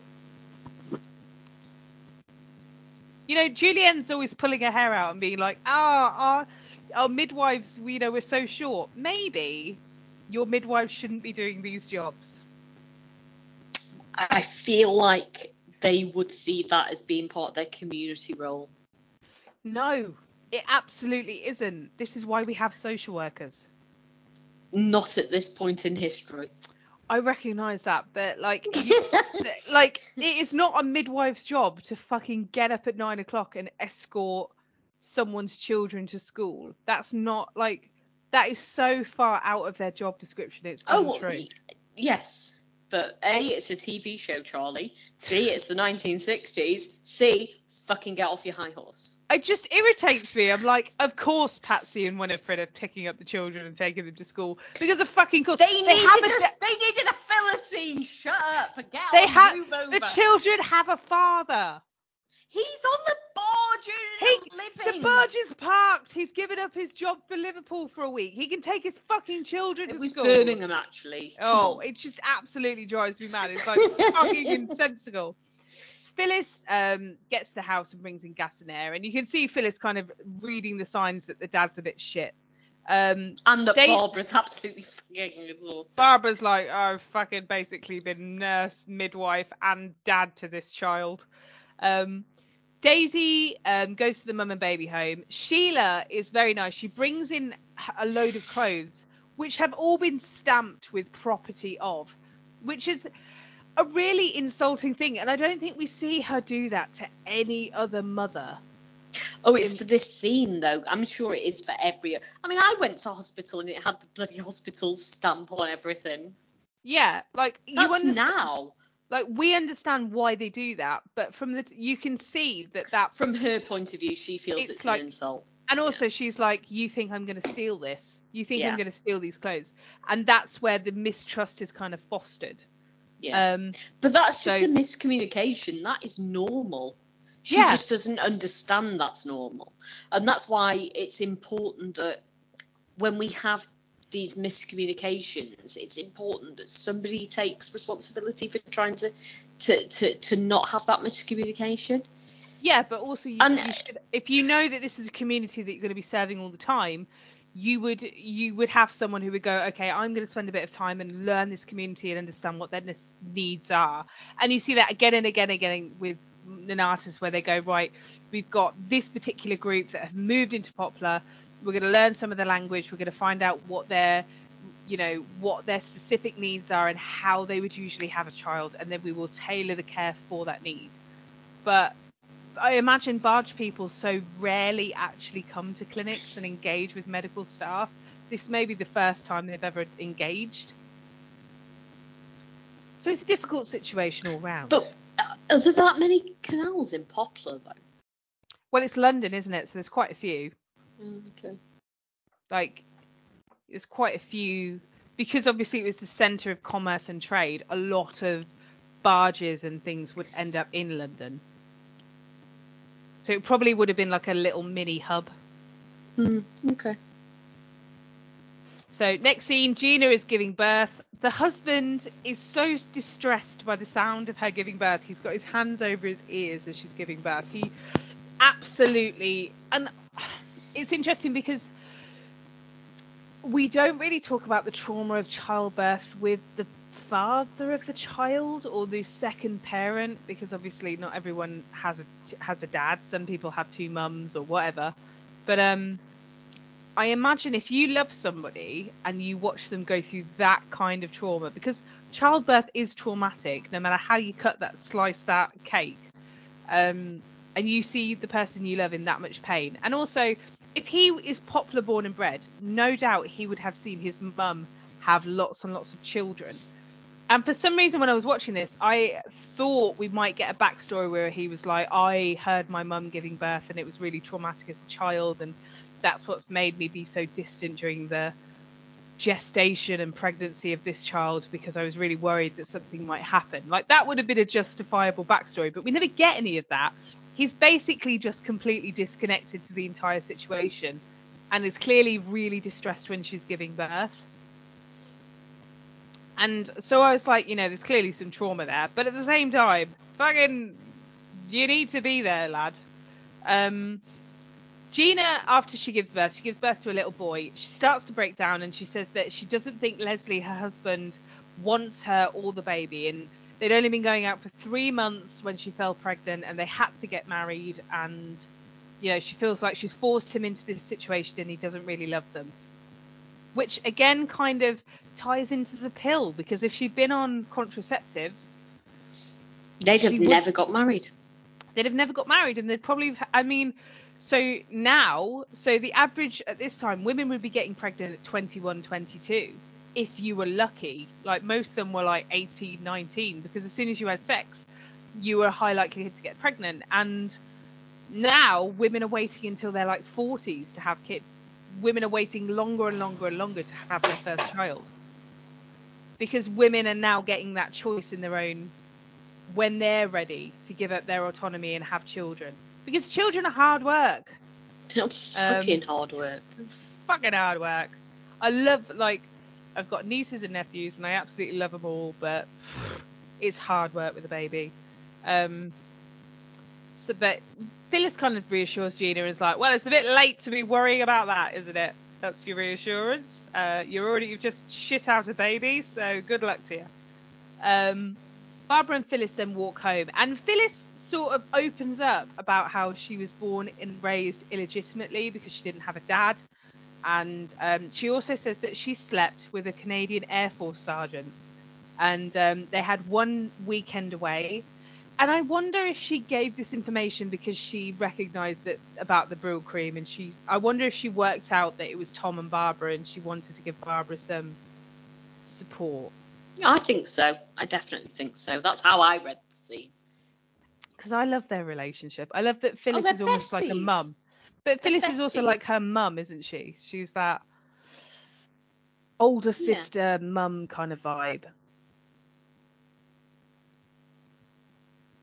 But Babs is very happy to find out that this woman that she clearly respected has had un- unmarried sex Next scene, Patsy and Delia are eating apples, more apple metaphors, more apples. And they're watching the full moon. And I find it interesting because Patsy is chatting about work. She's like, I'm so worried about the barge children. They smell and they need showering and their clothes are embarrassing and they're being bullied at school. And Delia's like, mm-hmm, mm-hmm. I want to go to the gay bar. and I find it really interesting because this scene is very indicative of how their relationship works out. Because as soon as Delia goes, I I have this need. There is something that I really want. I really want to go to the gay bar. Patsy physically and emotionally withdraws. She has her hand on her shoulder and then she takes it down. Um, yeah. She kind of leans away. Her tone changes and she's like, "Why? And Delia says to her, because there are women like us there. Um, and Patsy says, We've discussed this. I don't want to be with women like us. I just want to be with you. And I think this is interesting because clearly Delia is not. Delia understands how to work, doesn't she? She does know how to work. Patsy, so she knows she has to lay some. She has to sow some seeds before anything else can happen. Yeah. Um, so there's clearly been conversations prior to this, which is why Delia's like, right, you've had your moment to have a think about it. Now we're going to the gay bar. But also, Patsy's got so much internalized homophobia, and she's like, I don't want to be with other women like us because she doesn't But want to there go with gays. Well, yeah, th there's that to it, but there's also the emotion of I just want to be with you. I don't want to go anywhere else. I want to spend my time with you on just us. and that that would be lovely, but I don't buy it. I I think with Patsy, a lot of her internalized homophobia will be based around the society that she was raised in. So I think she is like, you know, gays are bad people. You know, there are some good ones, but a lot of gay people are bad. You know what I mean? Like they're they're morally promiscuous. And Yeah. she'll have bought into the societal view of what homosexuality is. Whereas Delia's like, I want to go somewhere where there are more people like me. I want my identity to be Well, validated. Delia wants want to be part of a not alone. community. Yeah. Delia and wants to be part of a wider community. And Patsy is like, no, I don't But really I can see, community. but I'm I can see. Patsy from Patsy's point of view. I can see that as, oh my God, Delia is this amazing person who has no issues, who is so beautiful and so lovely. If we join this wider community, she's going to see that there are people that you know that she might like better than me, and she's going to leave me, and there are more choices for her in that community. I just want us to stay how we are. I don't know whether I buy into this idea that Patsy has this sense of, you know, fear of. I mean, yeah, Patsy has a fear of loss, She One- massively has a fear of loss. one thousand percent.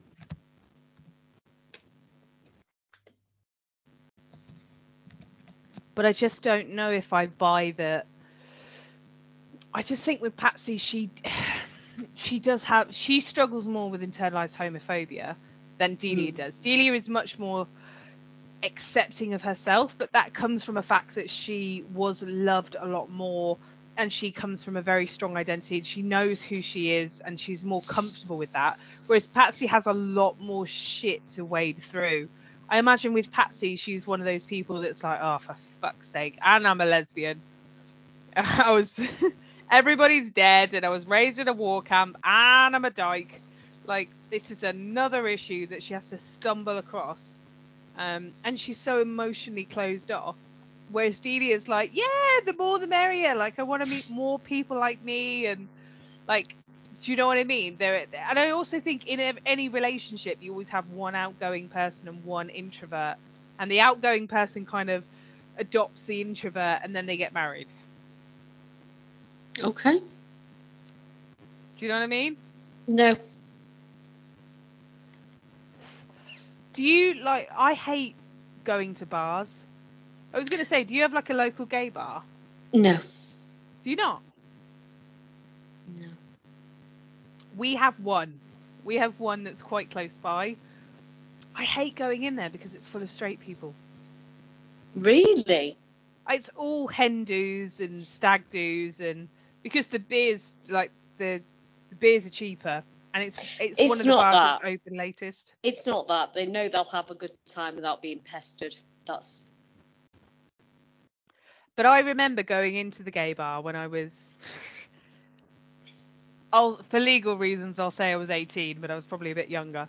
And um, and I remember dancing with this random woman, and um, it was a great night. I had an absolute ball of a time. But um, it was just full of straight. It was just full of straight people even back then.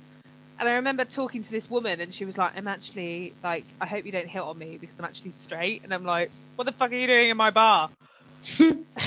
Get out! get out Um, of my bar. Get out of my bar!" Um, but yeah, I don't know if anybody else's experiences, but I find, and also with gay bars, I find that they're predominantly built for gay men. I don't know if that's Yes. other people's experiences, but I would find, I would say like six nights out of seven, it's gay man's night. And then you might find like three lesbians and they're all married to one another. All Or in a three com- of them. or in a complex thruple. it was all very complicated. I don't know. I always managed to find someone to snog at the end of the night, but.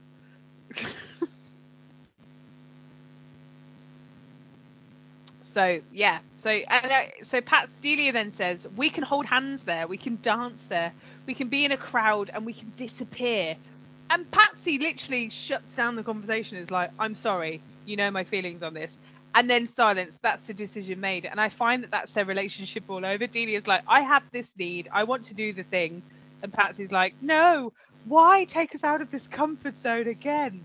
And then Delia's like, No, I really want to. And Patsy's like, No. And then the scene ends, and then the next thing we see, they're doing whatever Delia wants to do.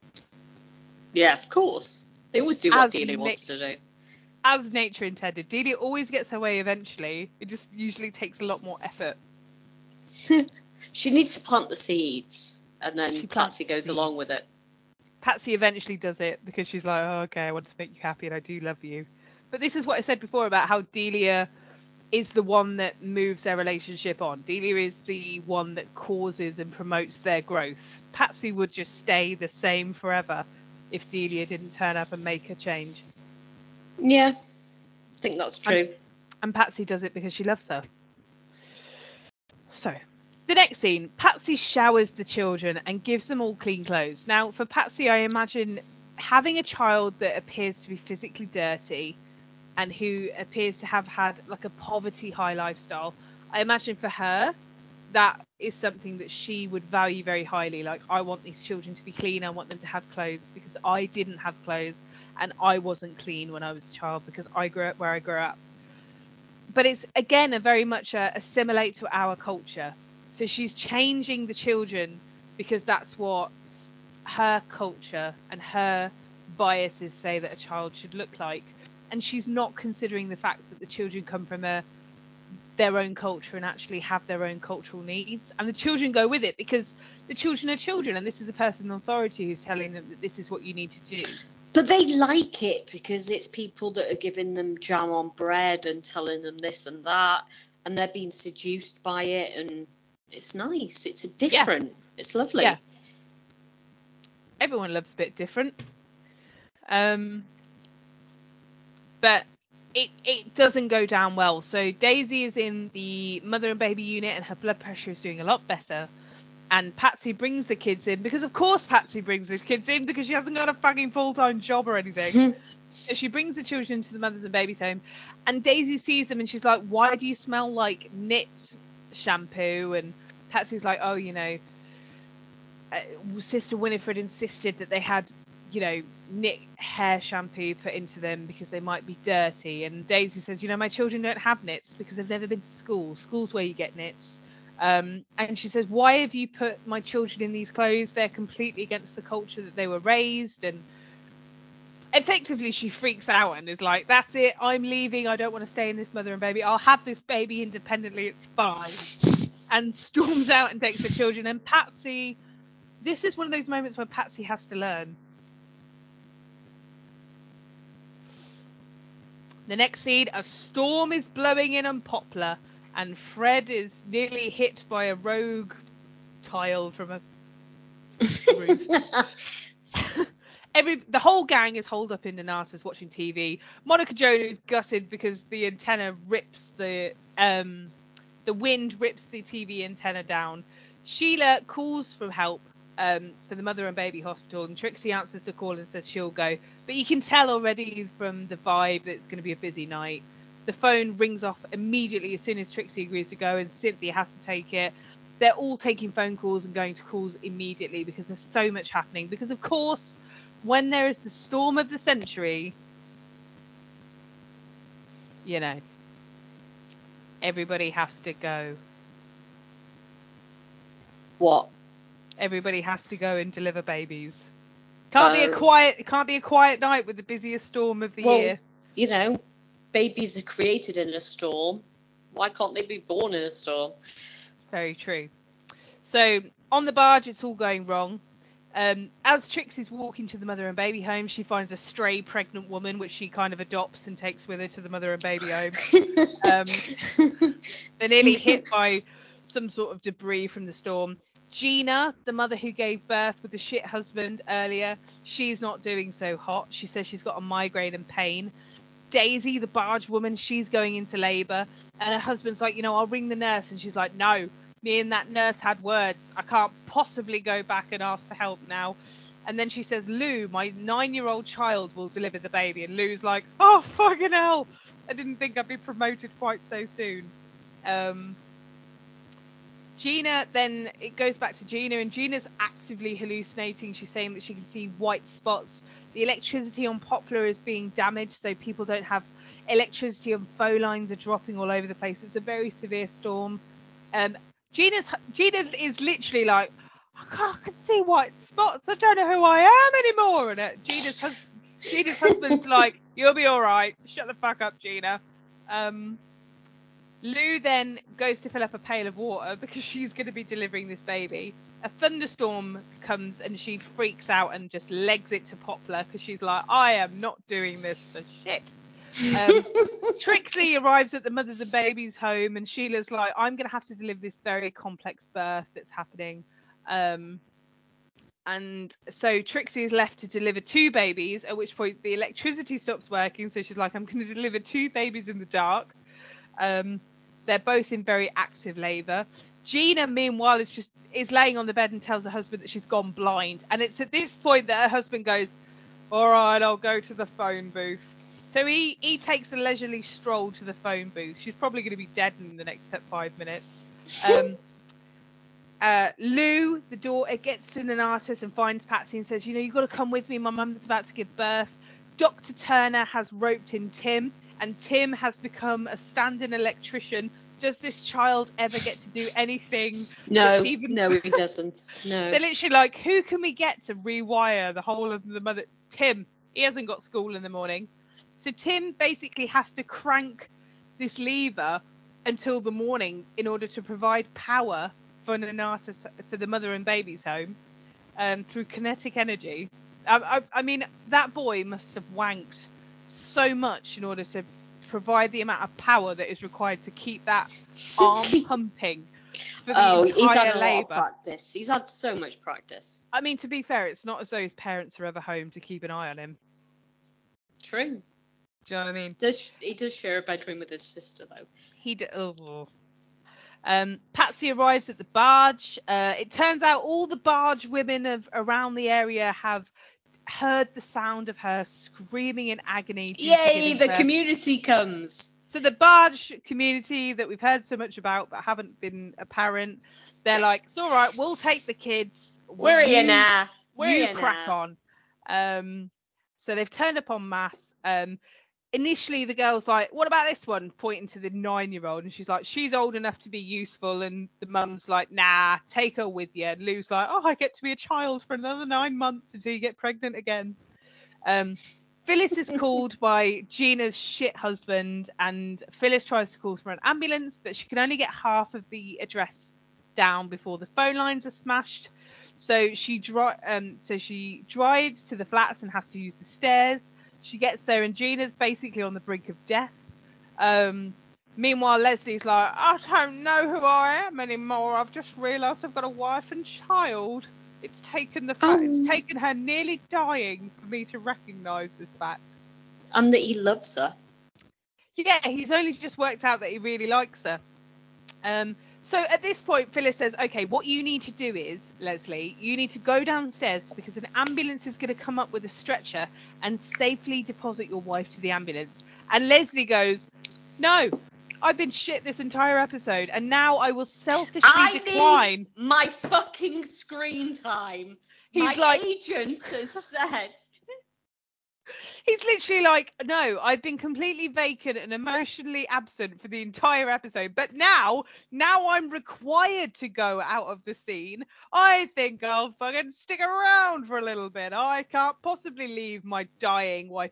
So Phyllis then says it has to work. And she's like, right, you need to put a house coat on because your blood pressure and your temperature will be dropping because you clearly have an infection and active hemorrhage.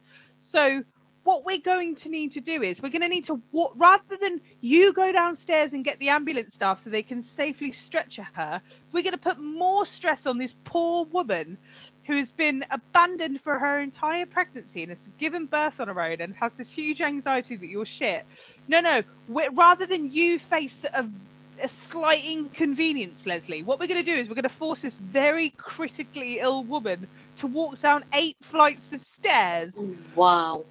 Yeah, but she's got to go down I- at some point. She could go down on a stretcher. He could go down, flag down the ambulance, and then they could safely carry her downstairs.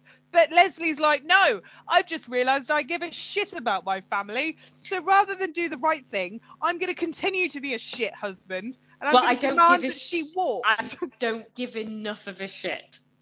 I give a shit, but I don't give enough of a shit. So then they there's a scene where they're trying to edge downstairs and and Phyllis has got the newborn baby cradled in her arms and Leslie is helping his wife Gina down the stairs and Gina is so unwell she's vomiting down the stairwell and he's like she's been sick. And Phyllis eventually has to swap him out because he's so shit. He then holds his child for the first time across the entire episode she continues Hmm. to help them down. And Phyllis is like, I'm helping you out, lovebirds. And it's like, fucking throw him down the stairs. Like, she could do a mil- She could do this on her own at this point. yeah, like, he's no he help. He's no help. About much use as tips on a fish. This boy. Um, and then Gina's puking. Um, they get to the ambulance and effectively, like, G- so they get to the ambulance and and Phyllis is like, "You watch your wife, Leslie," and Leslie's like, "I'm never gonna leave her again." And Phyllis is like, "Don't worry, Gina. He really loves you." And I'm like, he has literally made the most minimal effort at this point. He has been completely vacant throughout the entire pregnancy. He hasn't bothered his ass while you were hmm. dying for the last like four hours in a storm. He only got off his bum when you were when you went blind. And then at that point he still made you walk down eight flights of stairs while you were hemorrhaging rather than go down and get the ambulance staff. Sack Mad. him off, mate. Sack him off. You can do better. That Yep. honestly, when it comes to straight people, the bar is so low. The fact that he's shown the tiniest amount of effort in the last five seconds, they're like, what a fucking man. What a man. That's a golden anniversary if I'm to judge. Yeah, Honestly, it's infuriating. It really is. yeah, it is crap. But that's how it was. It was It rubbish. was. It still is, to be fair. So the next scene, the gang reform at Nonnatus. Uh, the roads have been absolutely trashed in the storm. Um, Fred is dressed as an ARP warden because, of course, he is. Um, and He's the- not. It's just what she recognises. But- He's a civil defence man. but he's got all these medals and pips attached to his uh, Oh, of course. Of course. Um, Fred is saying that he's trying to clear the road, but he's doing a very bad job of it. At which point, Evangelina arrives back onto the scene. I love Evangelina. I Sister Vange. Sister Vange is back, baby. Um, she turns up and she says, "Oh, you'd think we'd never had a war." Um, and she's like, "I, you would have known that it was coming if you if you'd received my phone call." And and Julienne's like, "Oh, I'm so glad you're back. now I can be the good one, and you can be the angry one." Um, Good cop, bad cop. yeah, pretty much. And um, they say, oh, you know, our telephone wires have been completely trashed, and Evangelina's like, right, I'm going to sort this. So she immediately goes and sorts the telephone wires, and she's. She we lived through the war. We can sort this out right now. Exactly. Evangelina is back with a bust. Um, and then there's a scene immediately after that where Evangelina is telling Julienne like she's going to go straight to district. Um, but as she's doing that, it's noticed that she's only using one arm. Mm. Um, it's quite obvious that she's kind of shielding her left arm. Um, Evangelina says she only wants to go to district. Um, she's not ready to be put back with precious cargo. Um, and then Monica Joan arrives, and they they do a thing where one of them says one half of a verse, and then the other one, Oh, it's so sweet. And it's not verse, it's the Bible. yeah, it's so cute. They love each other. They do love each other. Um, scene after that, the barge gang head north. Um, Gina's had a little baby girl. Uh, her husband learns. Um, Gina's husband has learned not to be shit, and he's actively started to engage within his family, which we're all very proud of him. Um, it then cuts to a scene where Julienne goes to the garden and speaks to Evangelina about her illness. And Evangelina says initially, like, she'd had a thought about the pill and she thought that's why they were talking to one another.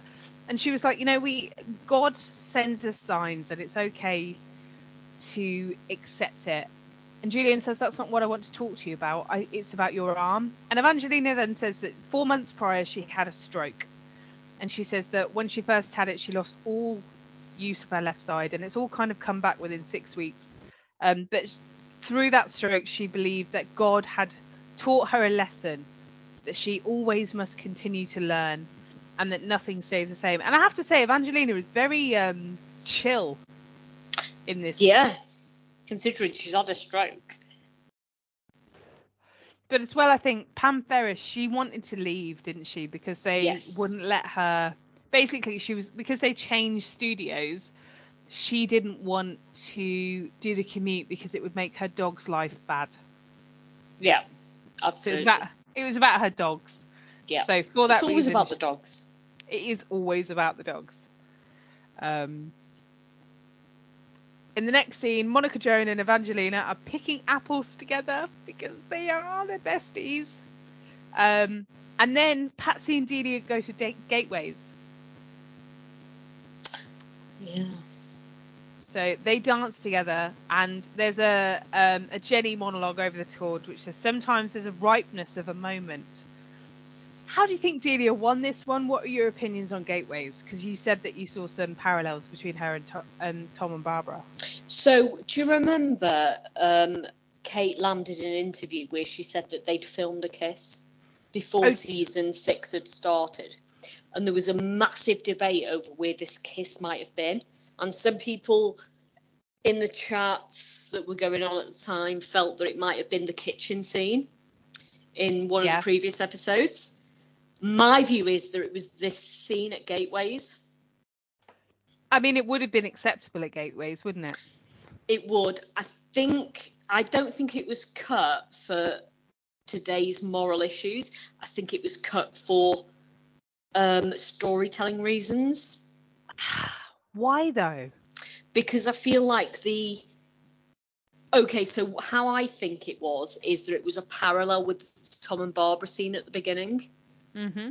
Two couples who are together um, doing what two couples do, kissing in public. But I feel like the song, which was changed in the American version when it was shown in America, whether that's for copyright reasons or whatever, I don't know.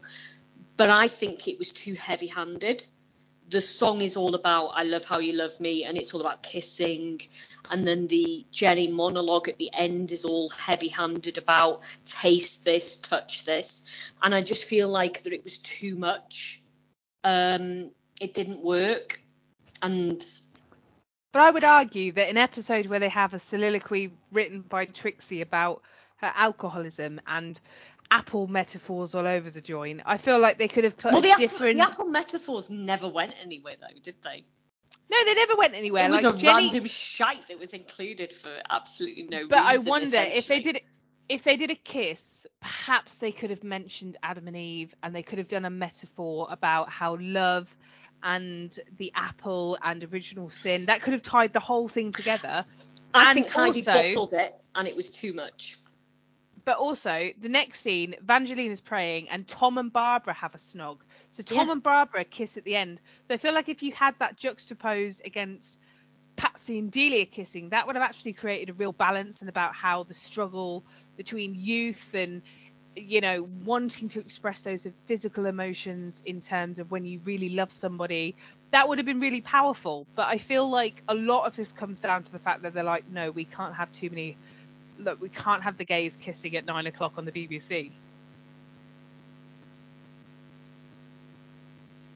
Mm, okay. You- like I get what you're saying, where you're saying like maybe she thought it was too heavy-handed, but at the same time, if you can feel like allocate a whole five minutes, heavy-handed for her audience. But at the same time, if you can throw about metaphors about apples which never go anywhere, and if you can have a five-minute soliloquy about alcoholism with Trixie, then you can have two lesbians kissing. Can you? Why is that the line? Is it It's not the line so- for me. and ultimately, ultimately, Patsy and Delia are in a committed relationship, whereas Tom and Barbara have been together for two episodes. You know, Patsy and Delia have been together since series four. They've been together for over a year at this point. Why can't they have a cheeky snog in a gay bar? Of course they can. I just feel like that for the hats, it was seen as too heavy-handed. Once again, once I again, love, the game. I love how you love me and all of that about taste this and touch this. It, I don't know. I kind of agree with it that it might have been too heavy-handed. Do you really? Like, I feel Yeah, I do. they had From a allowed story- those two to kiss. No, from a storytelling point of view, it feels a little bit contrived. But we know from other scenes that these two were already like they were having sex. Like these two are Mm. canonically Oh, absolutely. sleeping together. Absolutely. So would it, it wouldn't be too much to expect the two of them to have a cheeky snog. It, It- would, and I, I realise that maybe that we're coming from this from a gratuitous, like, oh, wouldn't it be fabulous if we could watch two women kiss who we think like as from a lesbian community we so rarely get a, like a nice couple that we can really root for. But at the same time, like, fuck it, if someone wants to write a fanfic where they're like, and later on at gateways they absolutely snogged, but I think they could have put this quite rationally. I feel like it would have fit into the scene if these two had a kiss and it was like, you know, they actually had this moment. But they really keep it very chaste between these two, even though you know from the social cues and things going on in the episode, they were probably the most sexually active out of all of the couples on Nonnatus. Yeah, I agree. And I find that really frustrating. Like, why does the lesbian characters, like, unless they're being hit by a milk float, I wish I'd never said that. do you? Yeah. Um, but that is the end of the episode, guys. Um, any any last thoughts, kid? Oh, so many last thoughts. So many last thoughts. What are your last thoughts? I think the apple metaphor was heavy-handed and uh, I think I feel like didn't. everything was heavy-handed. And I, I really feel like they missed a trick. I feel like there should have been a kiss at the end of this episode, and it wouldn't have felt contrived. And actually, it would have really suited the purpose of the episode. Because if you're going to have Tom and Barbara snogging at least three times during three, four scenes, why can't you have Patsy and Delia kissing? Well, I feel And- like they were the setup. I feel it was in editing the decision. I don't feel it was the writing that decided there'd be no kiss. I feel it was the editing that decided it. And either that's for time or for plot reasons or whatever. But I feel this was where the kiss was. I did. Uh, to me, I mean, I'm sure maybe Emerald or Kate maybe one day will tell us it wasn't, but that for me, this is where it was. Yeah, I just, I mean, I don't know how comfortable the actress is. I feel like Kate Lamb was really into it, and Kate Lamb would have been quite happy with it. I don't know whether Emerald Fennell would have been. No, yeah, she strikes me as a little bit uncomfortable. Yeah, Plank of wood, plank, plank of wood. wood, like a 1920s teddy bear. Um, but yeah, I love that pick. I love that pick. So do I. Um, but yeah, that's the end of the episode, guys. Um, let us know what you think. Give us some feedback on the Discord if you want. Leave a review, please do. Um, but yeah, that's the end of the episode, and we'll see you again next time. Bye. Bye.